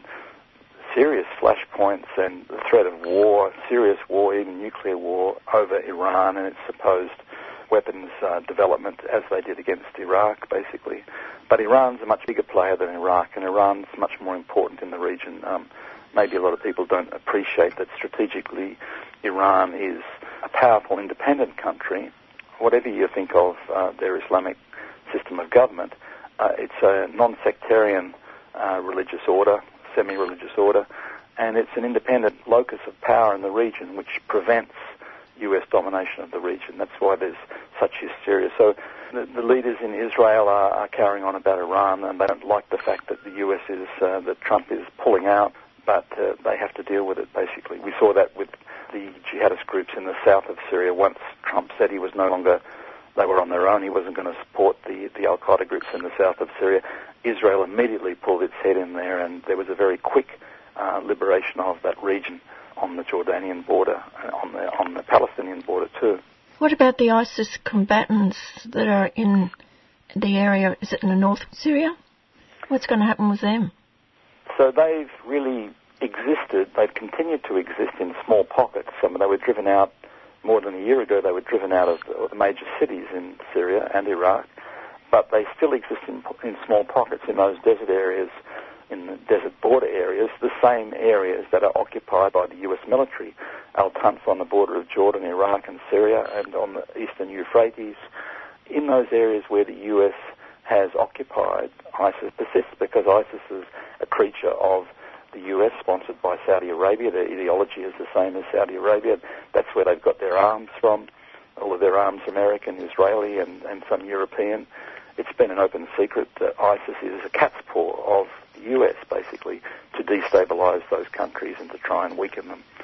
While they've been defeated, um, the direct occupation by US forces east of the Euphrates in the northeast of Syria and the south of Syria, and uh, also in Iraq, where there's a similar sort of polemic going on now. You notice that the security forces in Iraq are now starting to threaten the US because they, they see the US as a direct threat to their security and maintaining safe havens for terrorist groups in parts of, for example, the western part, the Al Anbar province in Iraq, for example. So once the US pulls out, cleaning up those groups is much easier. You then still have the, the question of Turkey's relationship with the Al Qaeda groups in Idlib, but basically, once the US withdraws from Syria, once if the Iraqi state has the political will to push them out of Iraq, we'll see a rapid dissolution of those groups. Just finally, Tim, the closer establishment between the Arab states and Syria. Yes, that's a, that's a, it seems in, in one sense a surprising thing that the, even Saudi Arabia now, the, the head of intelligence, um, one of the senior intelligence heads, let's say, from Syria, Major General Makhlouf, was recently in Saudi Arabia. Now, Saudi Arabia has been the key enemy, the key regional enemy with Israel against Syria. But even uh, to that extent, the Saudis seem to be having a diplomatic thaw with Syria at the moment. This follows the reopening of embassies of the United Arab Emirates, and which also sponsored jihadist groups in Syria, and Kuwait, which also sponsored jihadist groups in Syria. They have reopened their embassies in Syria. There is a concerted move led by Egypt and Lebanon, which didn't have the same involvement with um, whatever you think of the, the president of Egypt. He, he wasn't involved against Syria in the way that the Gulf monarchies were. But all of those groups now, um, there's, a, there's a very rapid turnaround and uh, attempts to draw Syria back into the Arab League. This may not work really because the question of whether the Arab League has any credibility left is, is an open question. They, after all, major players in the Arab League conspired against Libya and then against Syria. But there is this rush of Gulf monarchies to re-establish relations with Syria, to try and reposition themselves, to try and regain some sort of influence. How the Syrian government is going to respond to that after so many years of them sending these um, financing and arming these jihadist groups against Syria remains to be seen. But there's a very rapid turnaround going on now at a diplomatic level in, in the in the Middle East region. Well, not only the Syrian government, surely, but the people of Syria who have borne the brunt of this war. Yes, exactly. There's a, there's a, there's a huge amount of hostility. There's probably even a, a popular reaction in Syria at the moment against their intelligence leaders going and talking to the Saudis at all. But of course, diplomacy is something that that goes on at a at a different sort of level, isn't it? Um, it's something that we see, for example, in Iran, which has maintained its um, relationships with um, the Muslim Brotherhood, which is extremely anti-Shia, and with Turkey, but nevertheless, at a level of diplomacy, some uh, distasteful relations are necessary sometimes. You have to talk to your enemies in, in diplomacy. It's often more important than talking to your friends. And thanks to Dr. Tim Anderson, who is senior lecturer at the University of Sydney. Suspended at the moment, but um, hopefully not for long. That's about it for my first Tuesday home time for 2019. Dunbar Law is coming up in about one and a half minutes' time, so I'll say goodbye now and um, back in a week's time. Bye now.